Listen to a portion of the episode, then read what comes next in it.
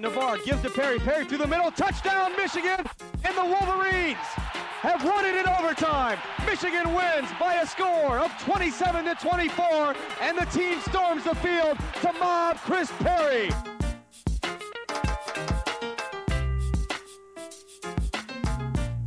WCBN Sports, 88.3 FM Ann Arbor, WCBN.org.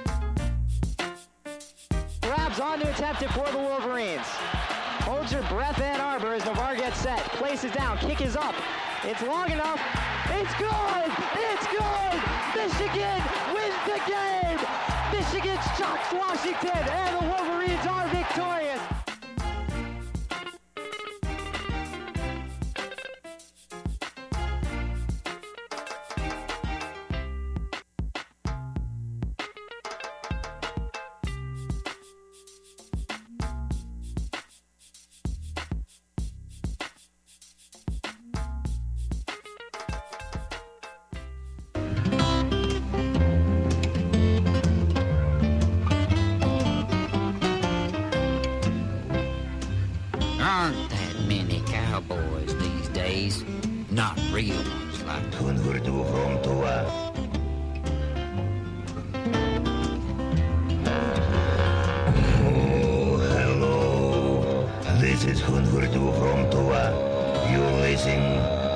WCBN FM Ann Arbor.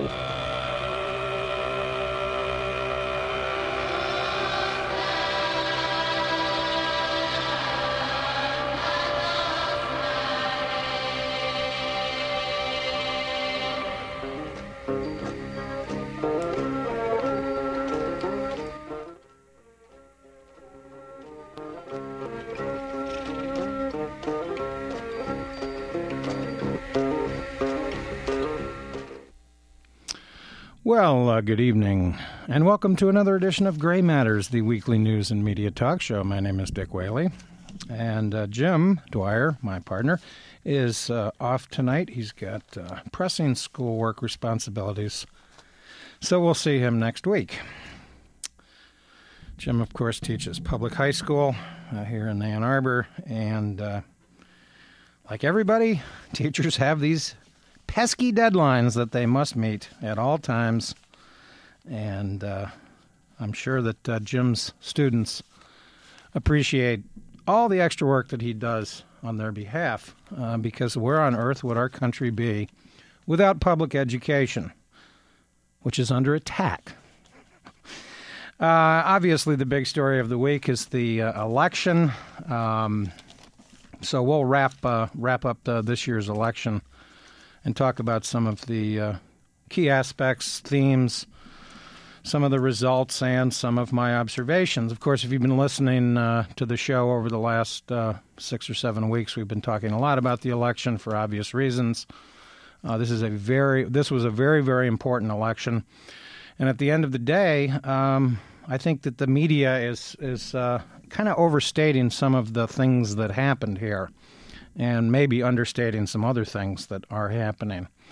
Uh, first of all, um, I'm, I'll m- mention a couple of observations from a couple of uh, pundits from the mainstream media that I think got it on the nose.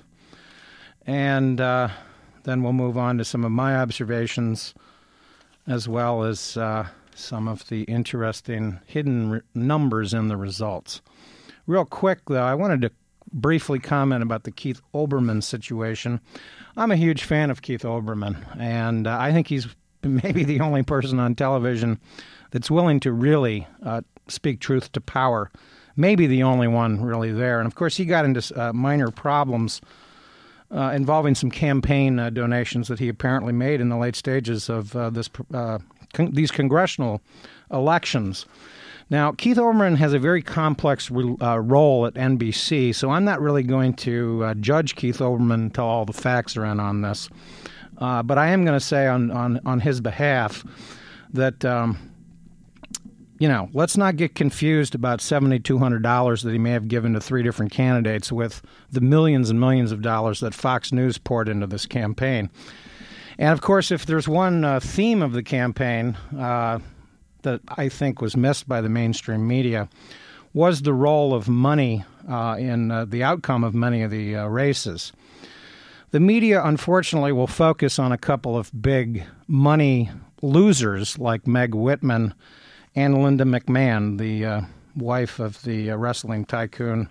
I think his first name is Vince, but I never watched that garbage. That's uh, one of the problems with America. Big time wrestling is fake, and uh, many of the issues in this election were fake. I reported last week that it, has been brought to my attention and uh, reported in the media that, for instance, $75 million was uh, specifically spent on attacking Nancy Pelosi. Nancy Pelosi, of course, made a lot of news this week because uh, she's continuing to run for um, uh, minority leader now and we can talk about her in a second. But as for Keith Olbermann, as an American, he has a right uh, to donate money. The question is, did he violate an internal NBC policy? And this seems to be a little unclear. I'd like to point out that Keith Olbermann over the years has been an anchorman at NBC, not only for their political coverage on MSNBC on uh, election night, but uh, last year, for instance, he was uh, doing uh, NFL football on Sunday night. And he originally got started in um, uh, broadcasting, so to speak, on ESPN. He is a sports expert, uh, a good one. And uh, it's unclear to me whether he actually violated any real policies. So we'll find all of this out in upcoming uh, weeks and upcoming shows. And I certainly hope he's uh, allowed back on the air, uh, even if these were technical violations. But remember, he has a contract, and contracts can have ambiguous phrases, uh, and certain clauses of contracts indeed can be unenforceable under uh, state and federal law. So uh, let's let the, the, the, dust settle with Keith Olbermann, and I hope he's on the air uh, ASAP, because uh, as I say, I think he's one of the few people on television that's ex- actually speaking uh, truth to power. Uh, we talked last week a little bit about the wave. That was obviously uh, a certain, certainly a mini wave. Uh, I think the Democrats did get out the ground forces uh, in uh, adequate numbers in some states, but certainly not in enough states, and thus there was a mini wave. But I would say that the overall theme of the election was that the Republican Party recaptured their flag. And they gained some seats, obviously. The big seats that they gained were obviously in the Midwest. These races were very close. The key three states in the Senate that they uh, regained were Pat Toomey in Pennsylvania, um, Ron Johnson uh, taking a uh, defeating the incumbent in uh, Wisconsin, Russ Feingold, and the very very close race in Illinois. And I hasten to add that the Green Party in Illinois cost Giannoulias that seat. So I want to give a brain damage award out to the Green Party. The Green Party ran in several states where they actually hurt the Democrats, and needless to say, the media is not talking about that. Um, but uh, facts are facts, numbers are numbers. And Kirk, uh, for instance, in Illinois, did not win with 50% of the vote.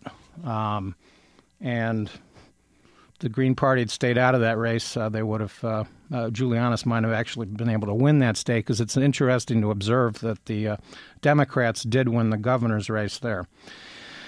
Also in Colorado, the Green Party made the race uh, a little closer than it should have been. And Michael Bennet did better in the polls, uh, a little better, better in the polls. I think that the polls were a little inaccurate. They uh, did reflect a little bit of a Democratic surge at the end that I think uh, averted complete catastrophe.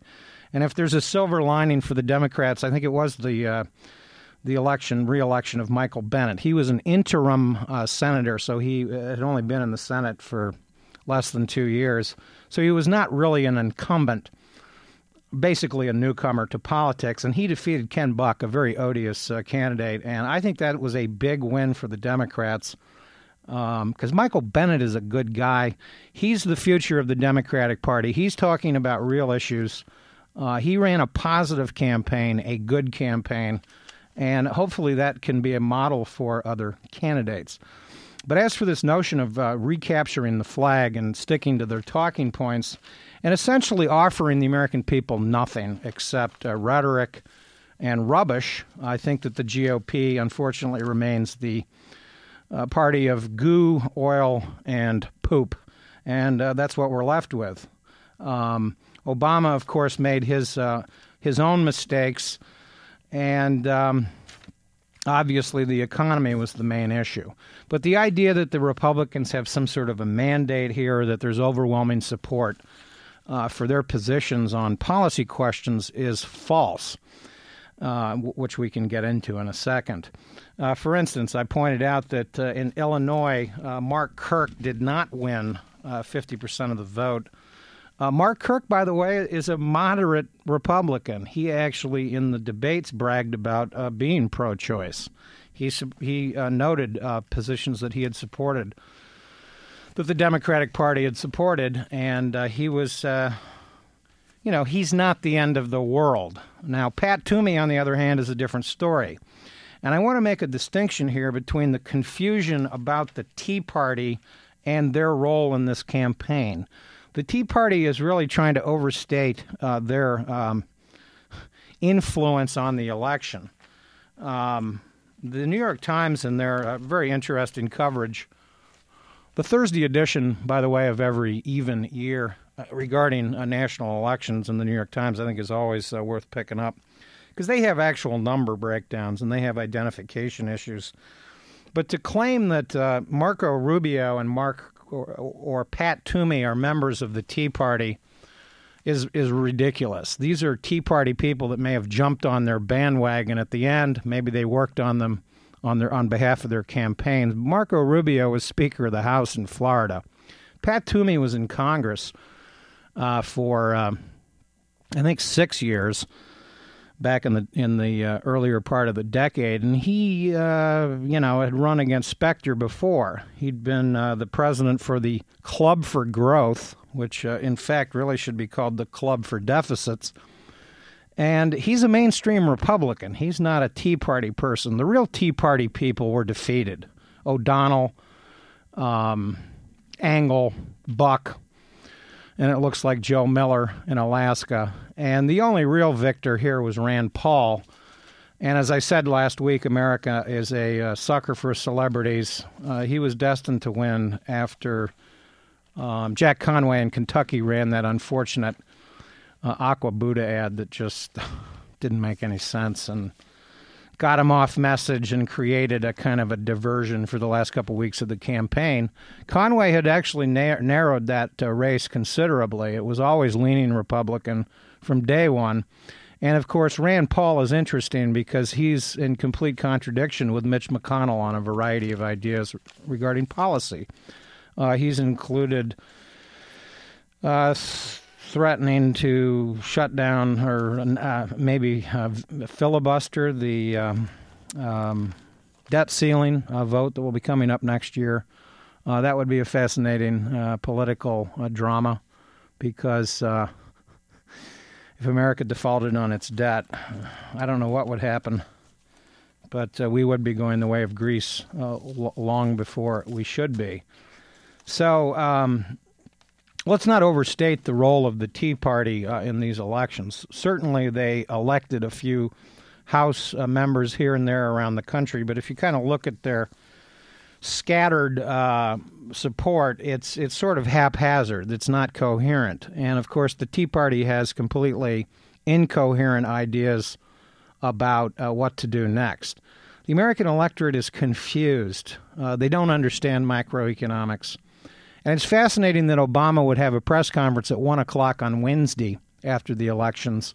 Some of the races had not yet been decided. And indeed, the Alaska recount, well, hopefully it will go on as long as uh, the uh, uh, Al Franken Minnesota recount did a couple of years ago. Hopefully there will be lawsuits and delays. And neither one of the Republicans can be seated for quite some time. Uh, one thing I got incorrect, although I picked it as an upset special, was I thought Scott McAdam might be able to pull that campaign off up there in Alaska, but it was not to be. I think the power structure in Alaska uh, unified around Murkowski, and uh, while this write-in um, um, uh, Senate uh, race is uh, not unprecedented in American history, I, I, think Strom Thurmond was the last one to actually win that sort of a contest. Uh, it would be very fascinating indeed to see it uh, uh, maybe materialize, and that would, of course, be a defeat for a real Tea Party cuckoo, uh, uh, Joe Miller. And as I pointed out with the uh, election of Rand Paul many, many months ago when he won the primary and was favored to win, I just pointed out look, he's just replacing another goofball nut in the Senate, Jim Bunning, uh, who should uh, never uh, come back to uh, Michigan since he openly opposed the auto bailouts, and that would have created economic catastrophe for the United States, and unemployment would be much, much higher uh, than it already is. And it's plenty high and plenty problematic. Obviously, the main issue that the media is talking about is this unemployment situation, the job situation. But if you cut spending, which uh, is the agenda of the uh, conservative Republican, and even John Boehner made such a comment, uh, you don't create jobs. Uh, you usually uh, cut jobs. So uh, cutting spending is inconsistent with with jobs, and I would recommend reading Paul Krugman and Joseph Stiglitz, two Nobel Economic Prize winners in recent years, who keep pointing out that the stimulus package in the United States has been inadequate. It was also poorly explained by the Democrats. Uh, I saw the Democrats defend it in a number of debates, uh, and they did a much better job defending it than uh, Obama did. In fact, Giannoulias in Illinois might have been the best explainer of it. Basically, a third of it was were tax cuts.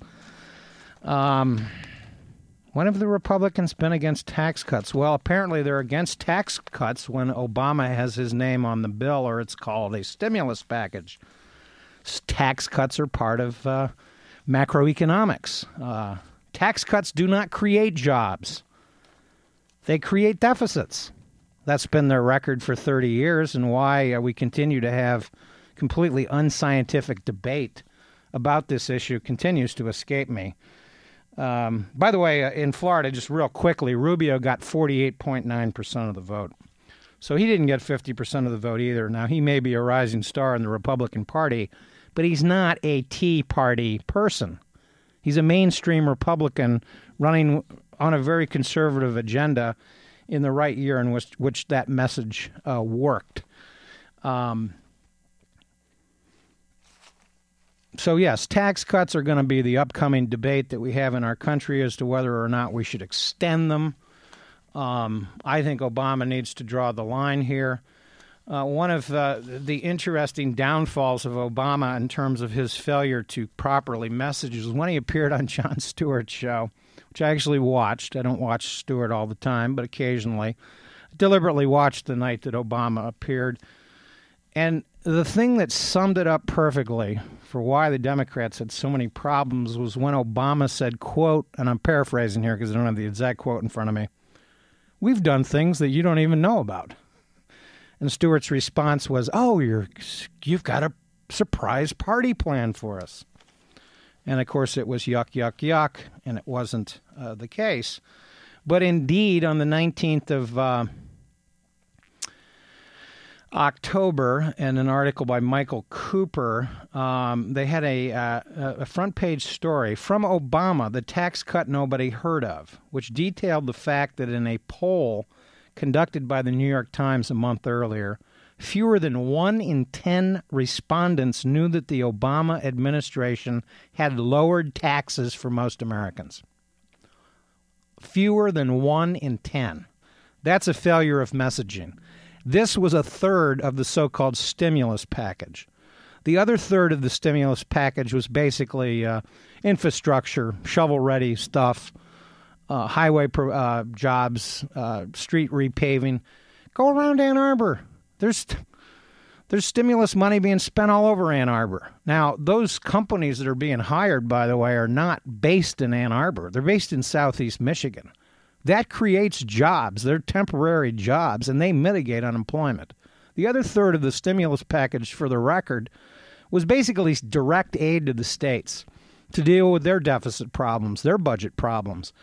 And since the Republicans are taking over uh, the uh, the governor's uh, positions in a lot of states, including Michigan, um, that stimulus money that some of them have denounced. First of all, none of them uh, turned down the money there was a big uh, brouhaha in uh, Texas by um, the governor of Texas, Rick Perry, who uh, I predict will run for president. And um, he may want to look at the results. By the way, uh, he didn't do as quite as well as you might think. Only got 55 percent of the vote in Texas. Texas has an unemployment rate close to nine percent. Uh, it's not uh, as great a place to live as people think. I'll have more on Texas in upcoming shows. But uh, one would think that uh, if uh, he were doing such a great job in Texas, uh, he would have won by a bigger margin than 55. He won by 13 points, but he only got 55.1% of the vote in Texas. by the way, there's only three states with unemployment below 5% Wyoming, North Dakota, and Alaska. See anybody uh, uh, packing up their bags to move to those states? I don't think so. And if the red, uh, the red, uh, what, I call the red toxic sludge, with their mixed messages, their contradictory history, and their sort of bizarre theories about fiscal policy deficits, the debt, etc., don't want to actually cut spending. You know, they're talking about a hundred billion dollars, whatever. Uh, we've spent that kind of money on the Iraq War uh, times 10. Uh, if, if, you want to look at the actual facts, Joseph Stiglitz has predicted that the Iraq War will cost America $3 trillion. What have we accomplished over in Iraq? Nothing. Uh, in fact, it's been counterproductive. And yet, George Bush apparently is uh, going to be on the talk show uh, circuit this week promoting his book whatever it's called, decision points or moments of decision or moments of decisiveness. Uh, no, moments of stupidity and irresponsibility. Um, on the eve of the war, uh, there were predictions about the federal deficit.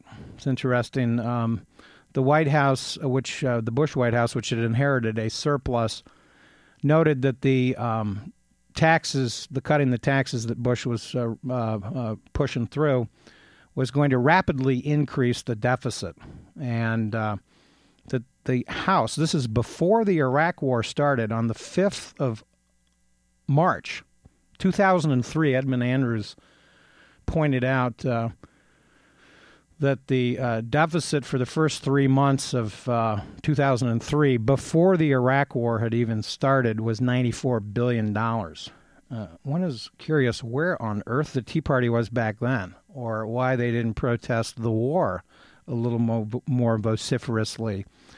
Um, and uh, the House analysts at the time, the CBO, estimated that the Bush estimates regarding the, de- the deficit, which they uh, claimed would hit a record $304 billion.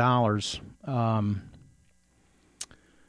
as, as the Edmund Andrews article, and I'll quote it, the White House has already estimated that the budget deficit this year will hit a record $304 billion, a calculation that includes the effect of the administration's tax cutting proposals, though not the cost of the war in Iraq. In other words, the tax cuts were already creating massive deficits within two years of their enactment. Uh, this, by the way, is before the fiscal year is, is up.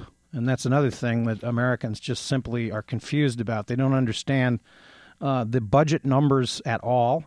Uh, they don't understand the size of uh, some of the departments that they think cutting will, uh, you know, save all this money. Won't save much money at all. And uh, one area where I think Obama has got to be more aggressive is when they want uh, cutting when they want to cut spending in their states or want to uh, refuse uh, stimulus money give it to them take away the money don't give it you know you want the you want the spending cuts you got them but they're not going to create jobs and uh, it's time f- uh, you know it's time for the voters to man up about their deficits that they've created they've been creating these deficits dating back to Ronald Reagan the facts are unambiguous. Go check out the World Almanac. Read every year from 19, uh, 1982 onward, and you'll you'll see what the facts are. Uh, and of course, Bill Clinton hit the nail on the head when he called this the most fact-free election in American history. Now, obviously, the the damage to the Democrats is uh, palpable, and it's uh, clear cut. Uh, they're done in the South. Uh, Lyndon Johnson famously said in uh, 1965, these were in the Johnson tapes, probably in a conversation with Richard Russell, a longtime chairman of the Armed Services Committee, that uh, by uh, enacting the Civil Rights Act, I've uh, written off the South for the Democrats for at least 40 years.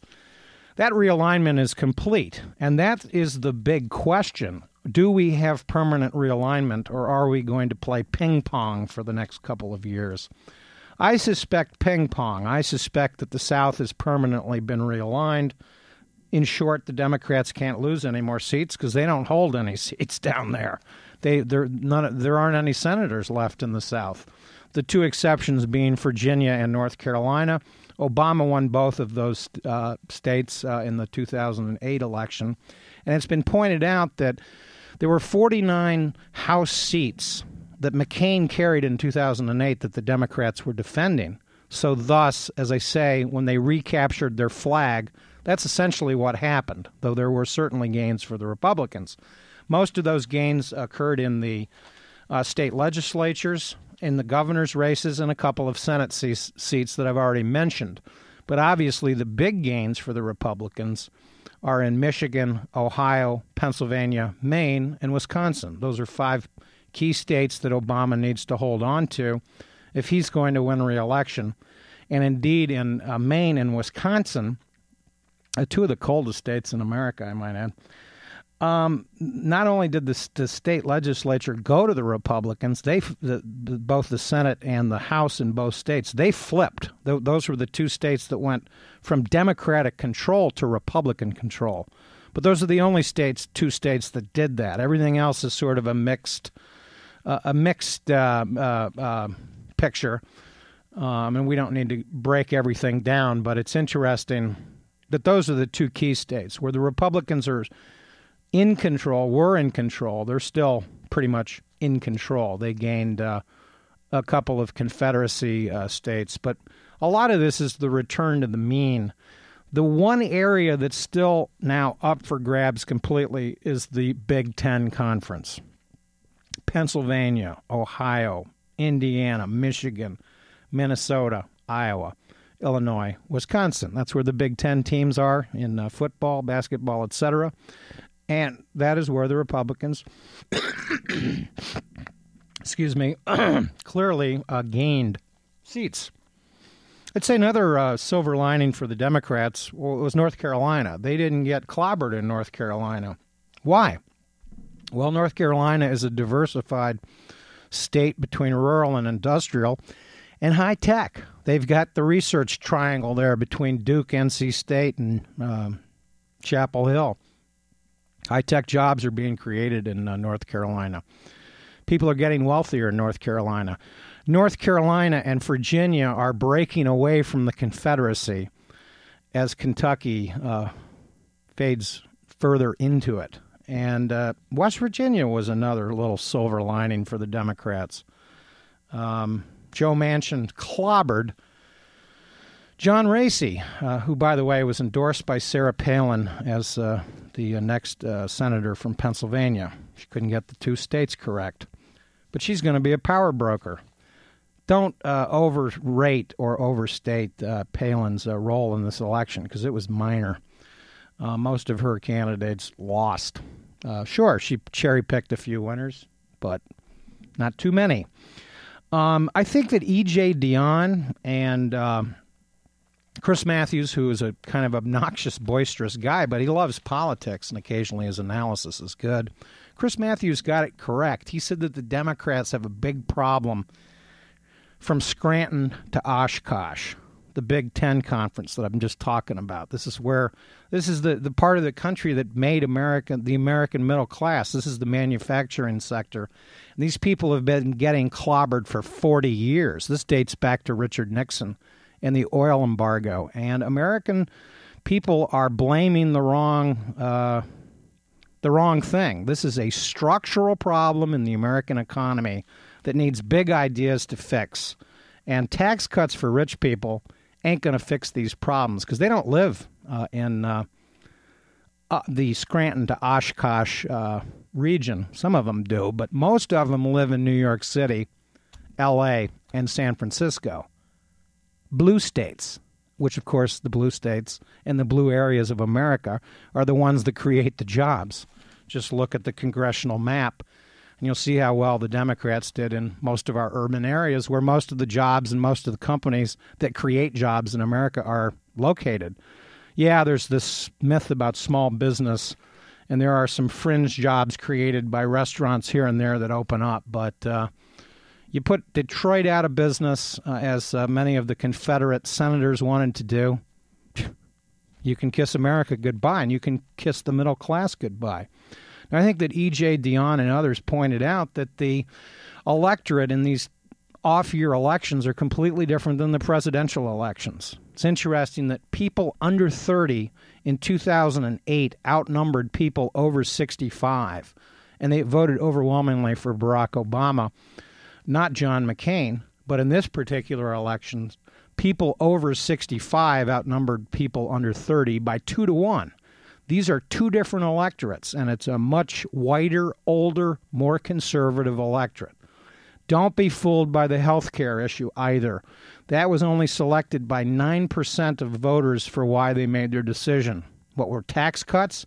Tax cuts were 11% and yet you're going to see the Republican Party overplay their hand as they already have, because those are the two things they're talking about uh, about what they want to pursue, their agenda, and it's wrong. Uh, I just wanted to remind you that you are listening to WCBN FM Ann Arbor. I didn't even need a prompting from Andrew, our reliable engineer. Uh, I was just happened to poked my uh, my head up and noticed that the clock said eight o'clock, and I knew that we forgot to set our clocks back down here on WCBN FM Ann Arbor. But it's interesting that a new an analysis about tax cuts that was produced uh, a couple of months ago from economic research, e- economic research